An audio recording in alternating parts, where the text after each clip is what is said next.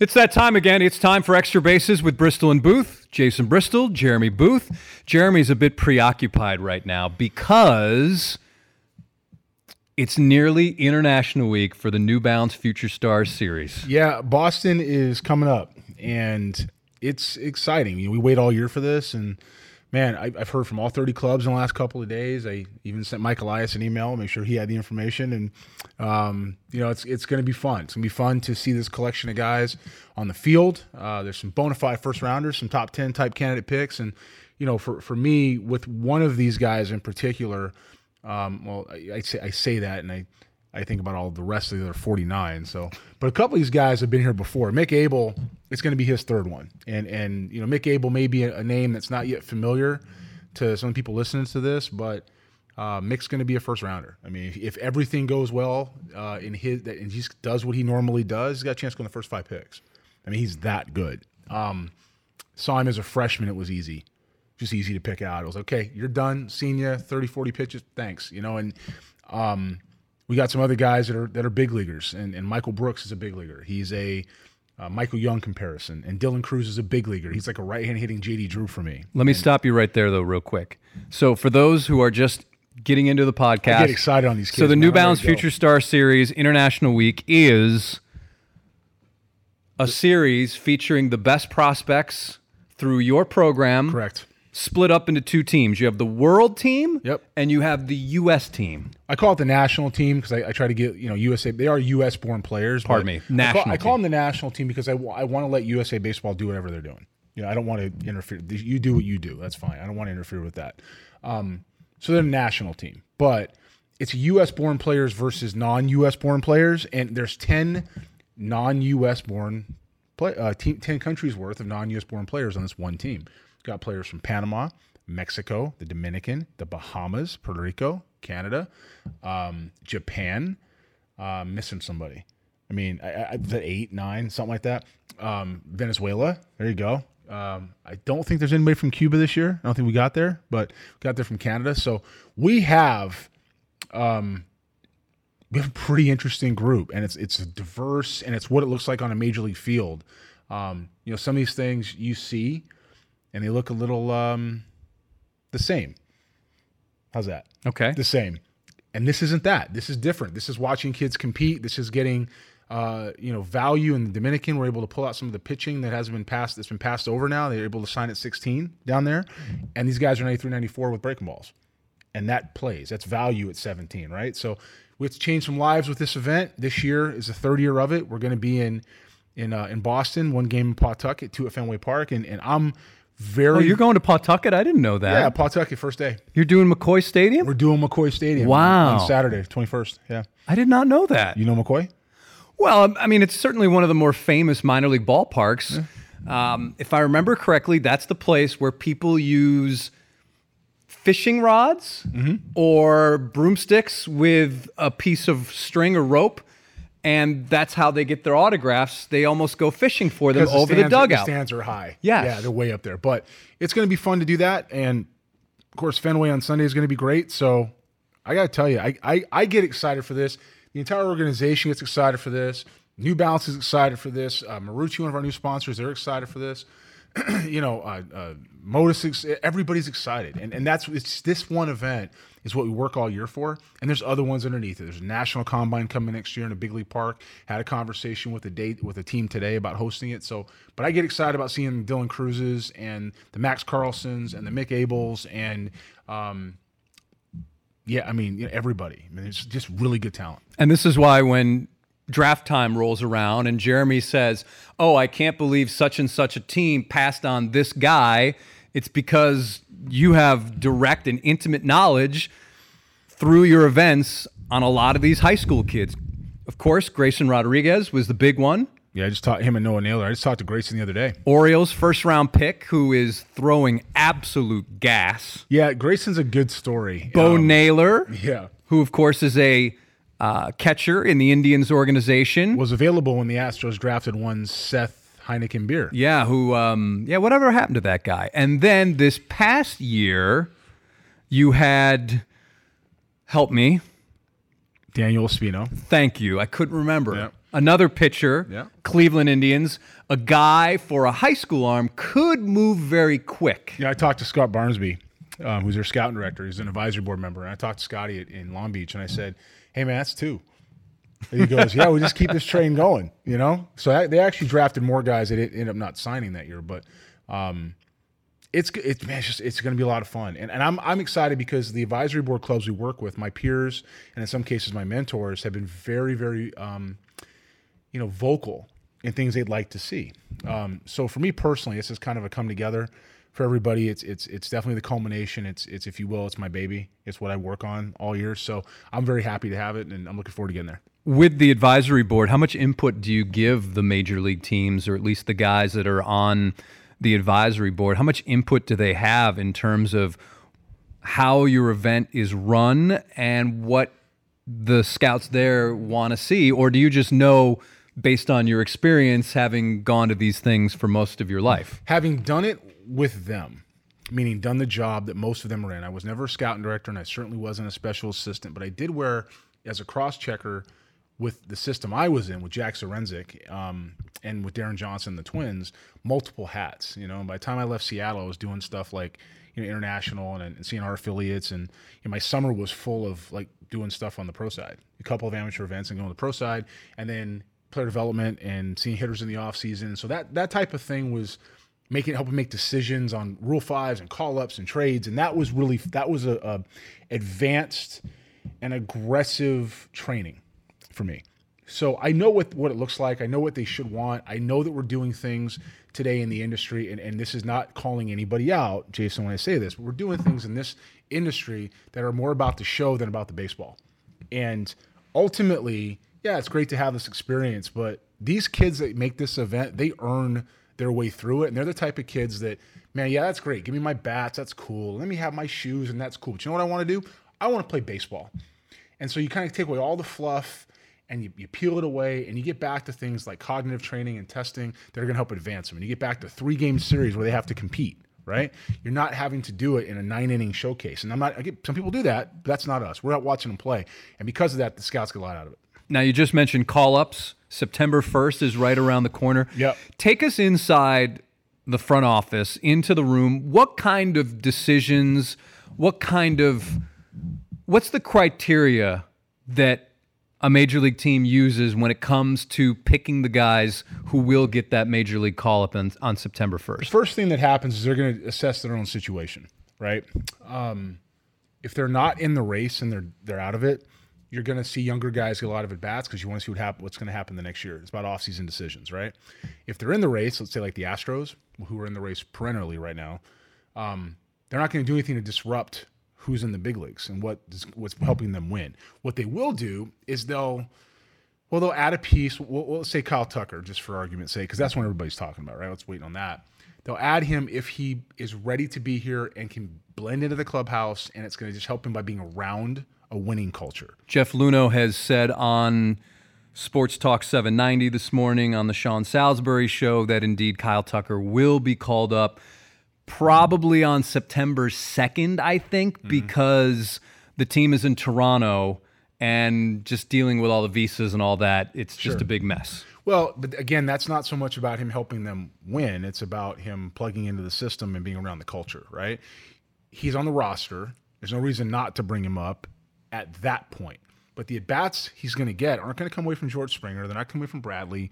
You know, they're not going to come away from from Reddick. The defensive innings aren't coming away from Marisnick, right? So he's going to be purely here now to be the fifth outfielder, and at a time when there's nothing left for him to do in the minor leagues. He might as well come up. I disagree. I think he will take at bats from Josh Reddick. I don't think so. I think that they want to see what he can do because Josh Reddick, until recently, has mm-hmm. struggled immensely. And I think that if he gets off, I think if he starts off hot, then I think you may see fewer at bats for Reddick. And I think that perhaps Kyle Tucker could be the guy in September and the postseason. if you think you being whoever, if if you're the, if you think that Josh Reddick is your guy in the in the postseason, you're not taking your bats away from him now while he's finding it, because it's not so much about the last five months. It's in the rearview mirror. Who cares? It's about September, October, and Let's see, right? So if Josh Reddick is the guy, he's going to stay in the lineup. If he's still struggling and he's not figuring it out, yeah, Tucker will get an opportunity to really play. But I don't see Tucker staying in Round Rock all year and coming up here in the postseason against postseason pitching, which is where you win pitching and defense is in, in the postseason and succeeding. I'm saying he won't do it. I'm saying he hasn't had the warm up all year. So it's going to be a difficult task for him. If I'm AJ Hinch, I'm sticking with the guy that helped me get there right right now. Um, Tucker, to me, it's about making the playoff roster first and foremost. It's not about taking the bats away from Reddick.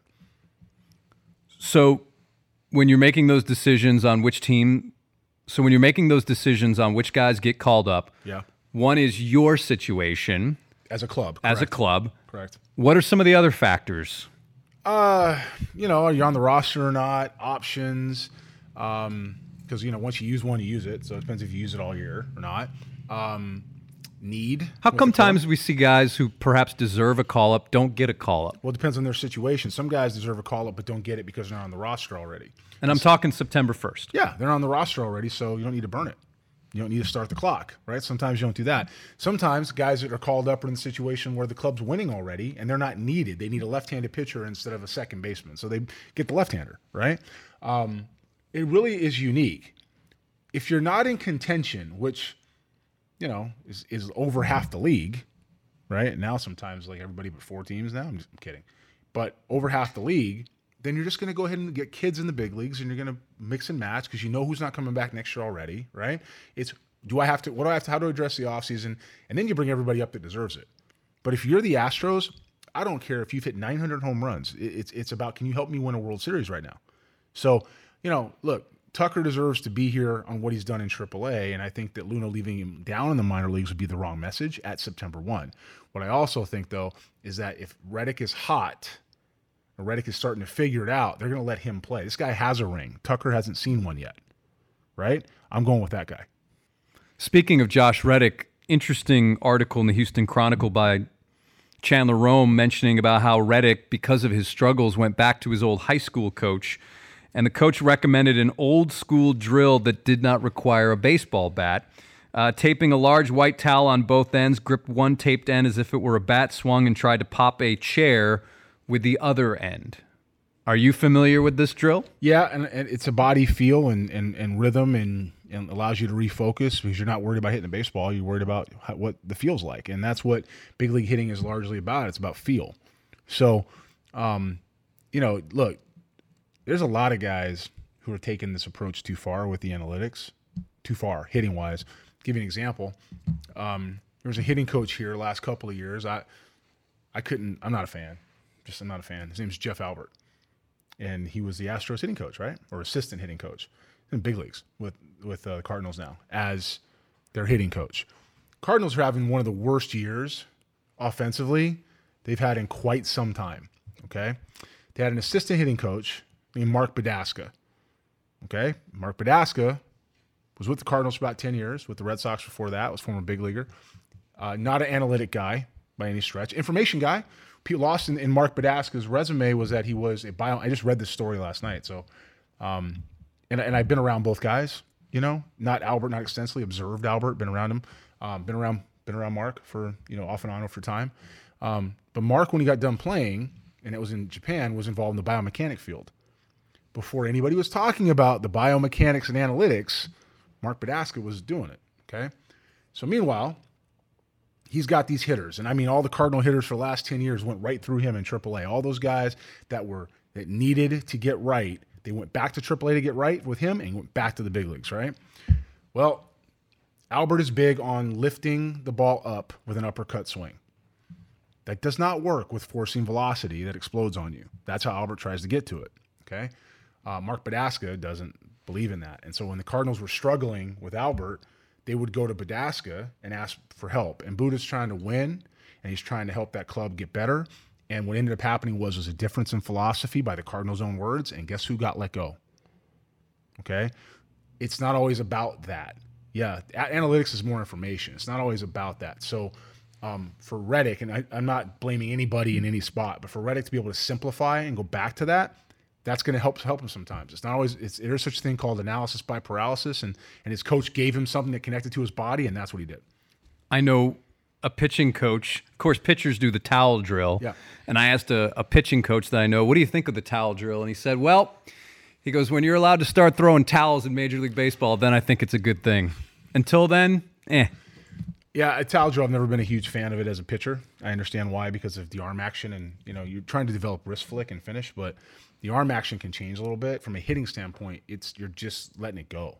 You know, it's about feeling what you're supposed to be doing. It's about focusing on an area. It depends how you how you do it, but this particular situation is about focusing on a spot, letting your body work. So, so for me, to see him go back to something like that, it, it doesn't move me one way or the other. It just reminds us all that it's not just about launch angle. There's other stuff to it.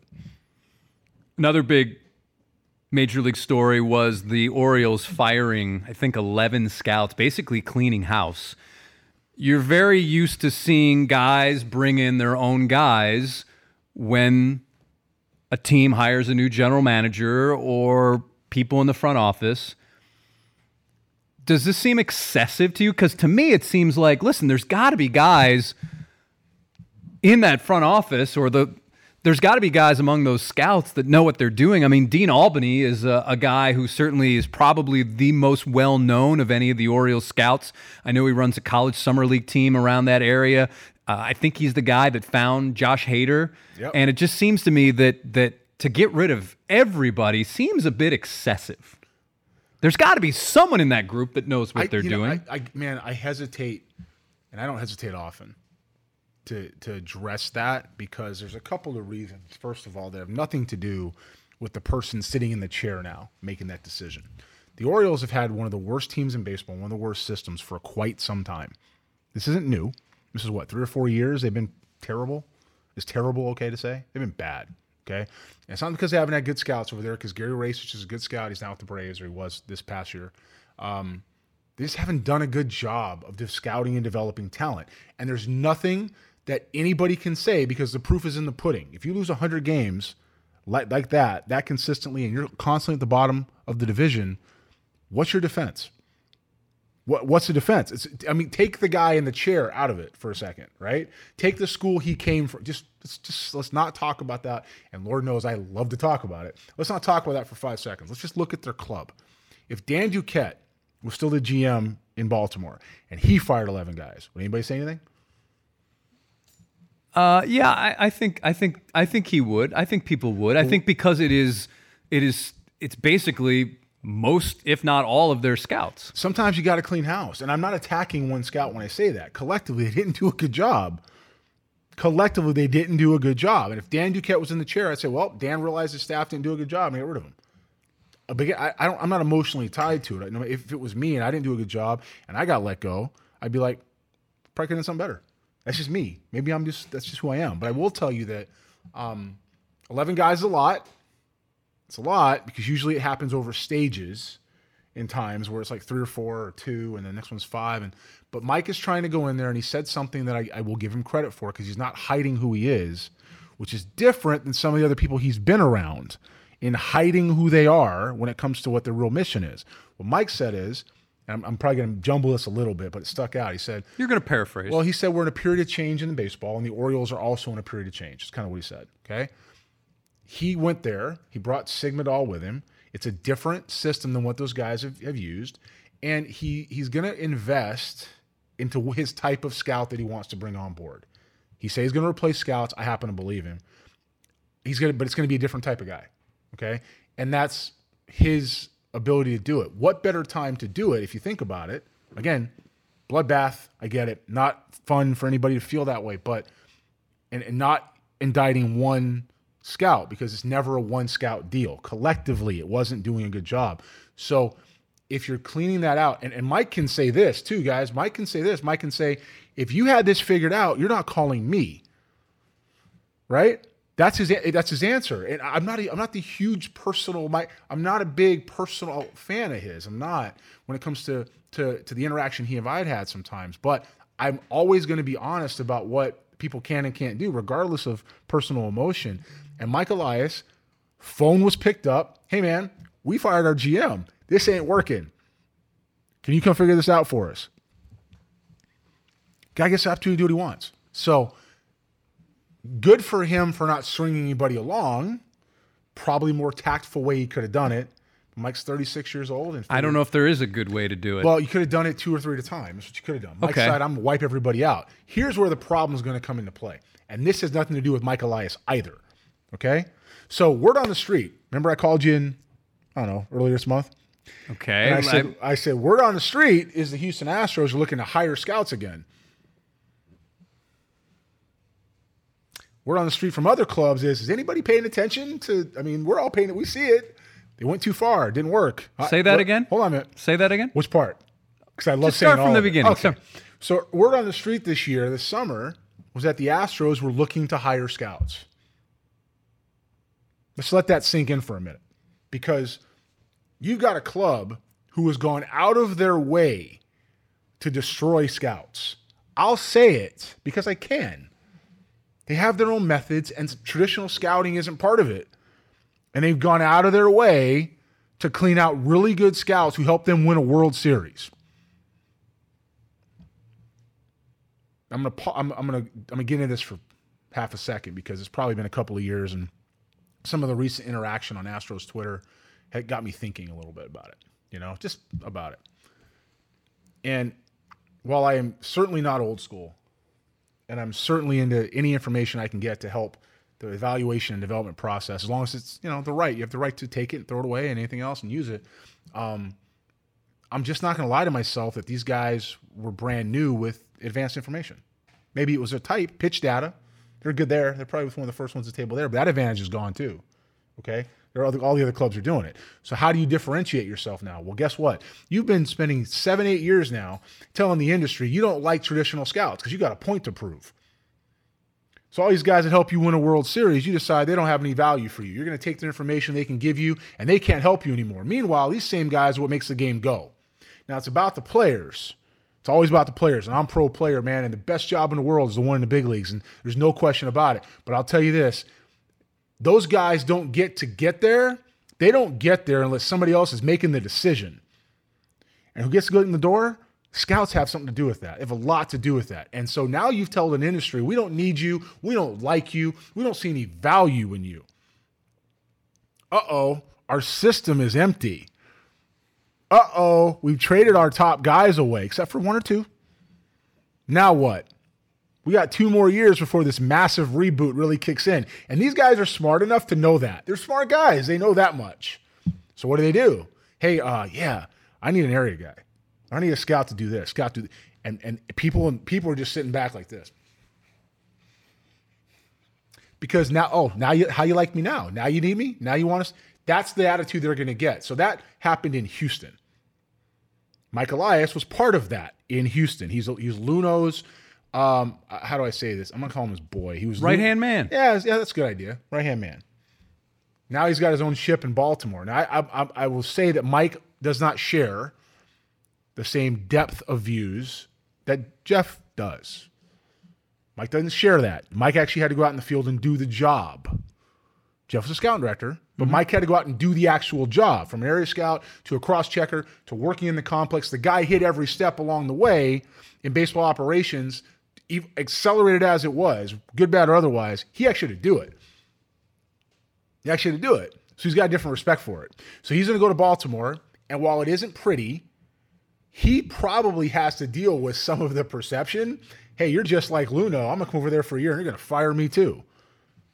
I don't think it's going to be that way, but that's what's going to have to happen. So Mike's going to have to battle a ghost that he didn't create because he didn't create it. I'm sorry.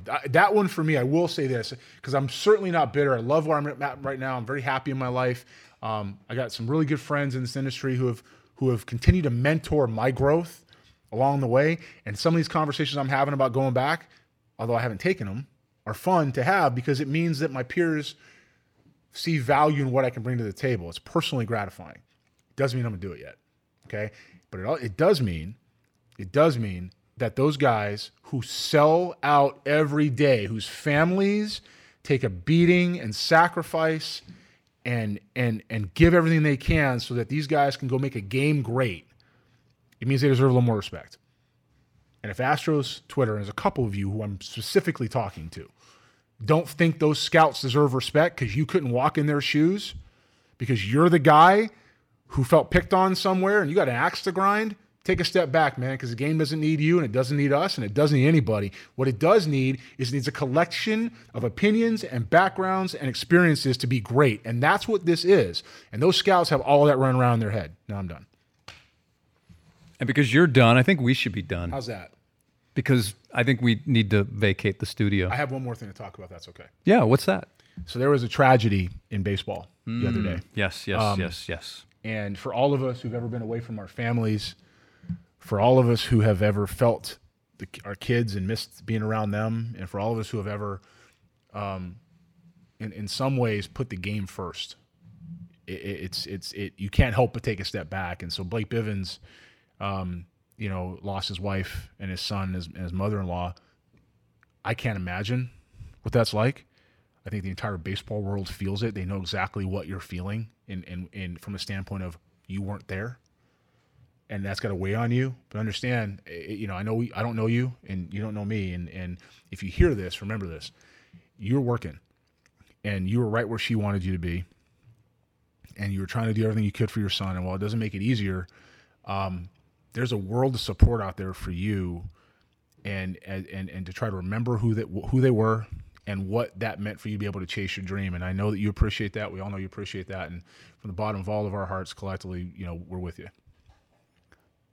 And it's unfortunate that because of a video of a naked man running around, people in some ways are making light of the situation, not making light of it, but it, it takes on a different perspective because the video is clearly of someone who is mentally disturbed running around naked and it's getting shared and shared and shared. But really, again, three people lost their lives, including a young mother and a little boy, and now a baseball player has to pick up the pieces and move on, much like any other victim of of a of a violent crime like this one. I've spent, I don't know, probably 5,000 nights, and it's not an exaggeration, in 22 years um, on the road.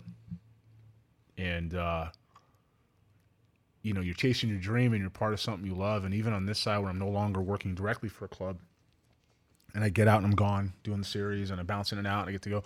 I mean, it's a great life, but um, if you don't feel the sense of, hey, what if it was my family?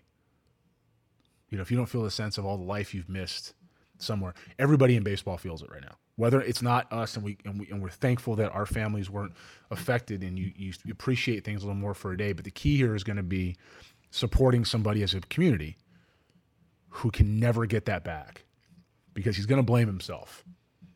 He's going to blame if I had been there, I could have stopped it. I'm here playing a baseball and I lost my wife and I can't get that back. And she, you were there where she wanted you to be, but you can't, you can't help but feel for him, and you can't help but think about your own life. And um, you know, part of that, I guess, is why I came in here a little fired up over the scouting side of it because you know you, you got to remember, man, tomorrow's promised to nobody, and the game doesn't care. The game shouldn't care.